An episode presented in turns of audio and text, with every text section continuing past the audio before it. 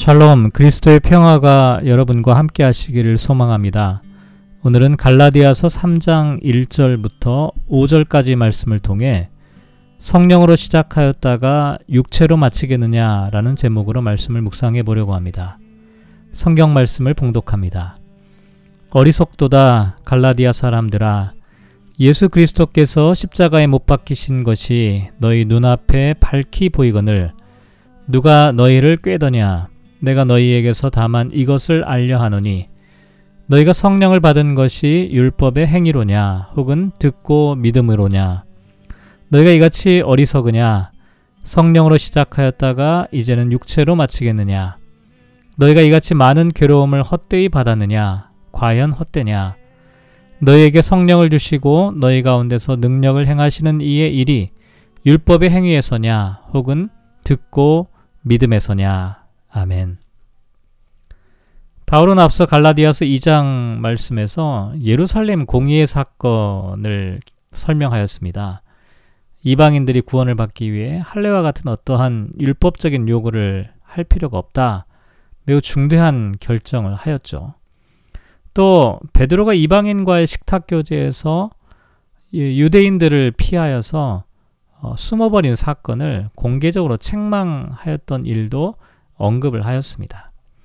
근데 바울이 이와 같은 과거의 사건들을 언급하고 있는 이유는 갈라디아 사람들의 어리석음을 책망하기 위함인데요. 여기서 어리석다라고 하는 말은 어떤 돌이킬 수 없는 죄에 대해서 책망하는 것이 아니라 죄를 분별할 수 있는 능력이 있으면서도 그렇게 하지 않는 것에 대한 질책이라고 할 수가 있습니다. 그러면 구체적으로 어떤 질책이냐? 갈라디아 교회 성도들의 어리석음은 무엇이냐? 예수 그리스도께서 십자가에 못 박히신 것이 너희 눈앞에 밝히 보이거늘 다른 이들의 꾀임에 쉽게 넘어가는 것이라고 말하고 있습니다. 눈앞에 밝히 보인다라고 하는 것은 마치 게시판에 걸려 있는 것처럼 너무나 분명한 사실을 나타내죠. 물론 갈라디아 사람들이 예수님께서 십자가에 못 박히신 것을 직접 목격했다는 말은 아닙니다. 하지만 바울이 갈라디아를 방문했을 때 복음을 전하면서 예수 그리스도의 십자가에 대해 아주 선명한 가르침을 주었던 것을 상기시키는 표현입니다. 다시 말해서 바울로부터 예수 그리스도에 대한 신앙적인 지식과 교훈을 받았던 사람들이 너무나 쉽게 잘못된 유혹과 다른 복음의 꾀임에 넘어가는 것에 대해서 바울은 탄식하고 있는 것입니다. 그래서 바울은 다시 한번 갈라디아 교인들에게 복음의 진리에 대해 설명을 하고 있는데요. 먼저 2절을 보면 내가 너희에게서 다만 이것을 알려 하노니 너희가 성령을 받은 것이 율법의 행위로냐 혹은 듣고 믿음으로냐라고 질문합니다. 율법주의자들은 율법을 중요하게 생각하고 율법의 행위를 강조하였죠. 여기에 대해 바울은 듣고 믿음으로 혹은 믿음으로 들음을 대비시키고 있습니다. 바울은 로마서 10장 17절 말씀에서 믿음은 들음에서 나며 들음은 그리스도의 말씀으로 말미암는다라고 하는 말을 했는데요. 인간은 불완전한 존재이기 때문에 어떤 율법적 행위를 통해서 하나님의 의에 도달할 수는 없습니다. 하지만 복음의 말씀을 듣는 믿음, 믿음으로 들음을 통해서 하나님의 은혜를 힘입을 수 있게 되는 것이죠. 그런데 갈라디아 교인들은 어리석게도 성령으로 시작하였다가 이제는 육체로 마치고 있다라고 말하는데요. 여기 육체라고 하는 것은 할례를 자랑하는 할례주의자들이 어떤 율법적 행위의 징표로 삼는 것을 나타냅니다.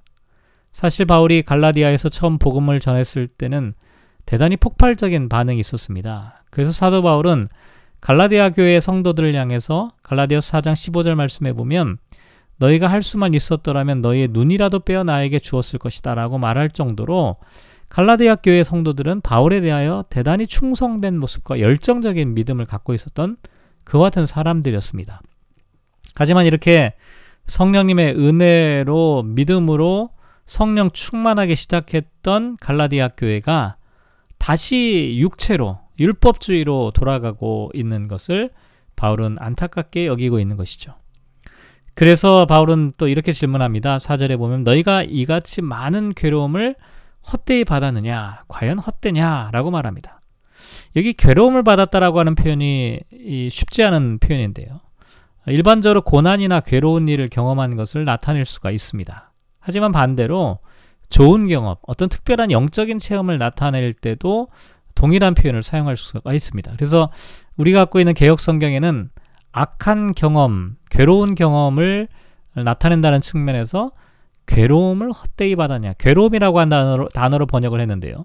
이 다른 번역을 찾아보면 예를 들면 표준세 번역에서는 체험이라고 되어 있고 공동 번역에서는 경험이라고 보다 넓은 의미의 단어로 번역을 하고 있는 것을 보게 됩니다.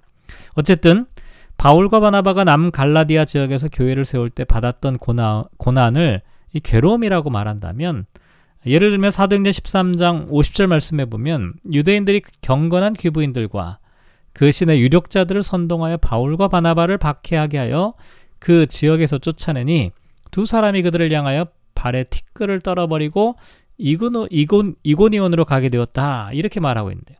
이 사건을 이 괴로움의 사건이라고 어, 이야기할 수가 있습니다. 그런데 다른 한편으로 또 생각해 보면 5절 말씀과 연관시켜서 너희에게 성령을 주시고 너희 가운데 능력을 행하게 하셨다라고 하는 표현처럼 갈라디아 교회가 경험했던 일은 괴로운 경험이 아니라 성령의 풍성한 능력, 충만한 은혜를 받은 것을 나타낼 수도 있습니다. 이렇게 보면 갈라디아 교회가 겪었던 경험, 그것이 뭐 고난이 되었든지 아니면 영적인 체험이었든지 어, 상관없이 그것은 결코 헛된 것이 아니다. 이렇게 말하는 것이죠. 또한 조금 전에 말씀드린 대로 5절 말씀을 다시 보면 너희에게 성령을 주시고 너희 가운데서 능력을 행하시는 이의 일이 율법의 행위에서냐 혹은 듣고 믿음에서냐라고 질문합니다. 앞서 2절, 2절에 나와 있는 말씀과 대단히 비슷한 표현으로 되어 있죠. 다만 2절에는 성령님을 받았던 과거의 사실을 나타낸다는 측면에서 과거 시제를 사용하고 있는데 5절에 나와 있는 동사는 현재 시제입니다. 특히 성령을 주시고 능력을 행하신다 라고 할 때 이 현재 분사로 되어 있는데요. 이것은 과거뿐만 아니라 현재까지도 성령을 주시고 능력을 행하고 계신다라고 하는 지속의 의미를 갖고 있습니다. 이렇게 성령을 주시고 능력을 행하시는 일은 율법의 행위를 통해서 받을 수 있는 것이 아니라 듣는 믿음, 믿음의 들음으로 응답하는 그리스도인들에게 주시는 하나님의 값없는 선물이라는 것이죠. 그런데 왜 갈라디아 교회 성도들은 처음에는 믿음으로 출발했는데 나중에는 율법적 행위로 돌아가는 어리석은 사람들이 된 것일까요? 왜냐하면 이들은 율법적 행위를 통해서 어떤 종교적인 성취감이나 만족감을 얻을 수 있다고 생각했기 때문입니다. 다시 말씀드려서 할례의 경우처럼 어떤 구원의 확실함을 외적인 징표로 확인하려고 하는 욕구가 있었고 또 신앙생활 할 때 믿음의 들음, 들음의 믿음이라고 하는 것은 끊임없이 하나님의 뜻을 알아가야 하는 영적인 투쟁의 과정을 나타냅니다. 그런데 그런 것보다 어떤 율법을 지키느냐라고 하는 어떤 구체적인 방법론을 따르는 것이 훨씬 더 신앙생활을 수월하게 할 수 있다라고 생각했던 것이죠. 결국 갈라디아 교회 성도들은 신앙의 편리함을 추구하다가 아니한 신앙생활에 빠지게 된 것이고요. 복음을 수동적으로만 대하다가 결국은 율법주의적인 모습으로 흘러가게 된 것입니다. 오늘 말씀을 묵상하며 우리가 이렇게 기도하면 어떨까요? 그리스도의 십자가를 망각하는 어리석은 사람이 되지 않게 하소서. 듣고 믿음으로 믿음의 들음으로 살아가게 하소서. 성령으로 시작하였다가 육체로 마치는 어리석은 사람이 되지 않게 하소서. 우리에게 성령을 주시고 능력을 행하시는 하나님에 대한 믿음을 잃지 않게 하소서. 사랑하는 성도 여러분, 오늘가 오늘 우리 우리가 이 말씀을 묵상하며 하루를 살아가게 되는데요. 신실하고 일관성 있는 삶을 살아가는 것은 결코 쉬운 일이 아닙니다. 처음에는 뜨겁게 열심히 무엇인가를 할 것처럼 시작했는데 나중에는 흐지부지하게 되는 경우도 많이 있죠. 왜 그럴까요? 인간적인 노력과 자신의 의지로만 무엇인가를 해보려고 하기 때문입니다. 하지만 우리가 하나님이 주시는 은혜로 하나님이 주시는 능력으로 하나님의 성령을 통해서 하나님의 뜻을 이루어 이루어가는 삶을 살아가는 것은 결코 내 힘으로 하는 것이 아니라 성령님의 은혜로 하는 것이기 때문에 지속적이고 일관된 모습으로 나타날 수가 있는 것이죠. 오늘 저와 여러분이 이런 의미에서 성령님께서 우리에게 주시는 그 능력으로 살아갈 수 있도록 듣고 믿음으로 살아가는 믿음으로 듣는 사람들 다 되시기를 주님의 이름으로 축복합니다.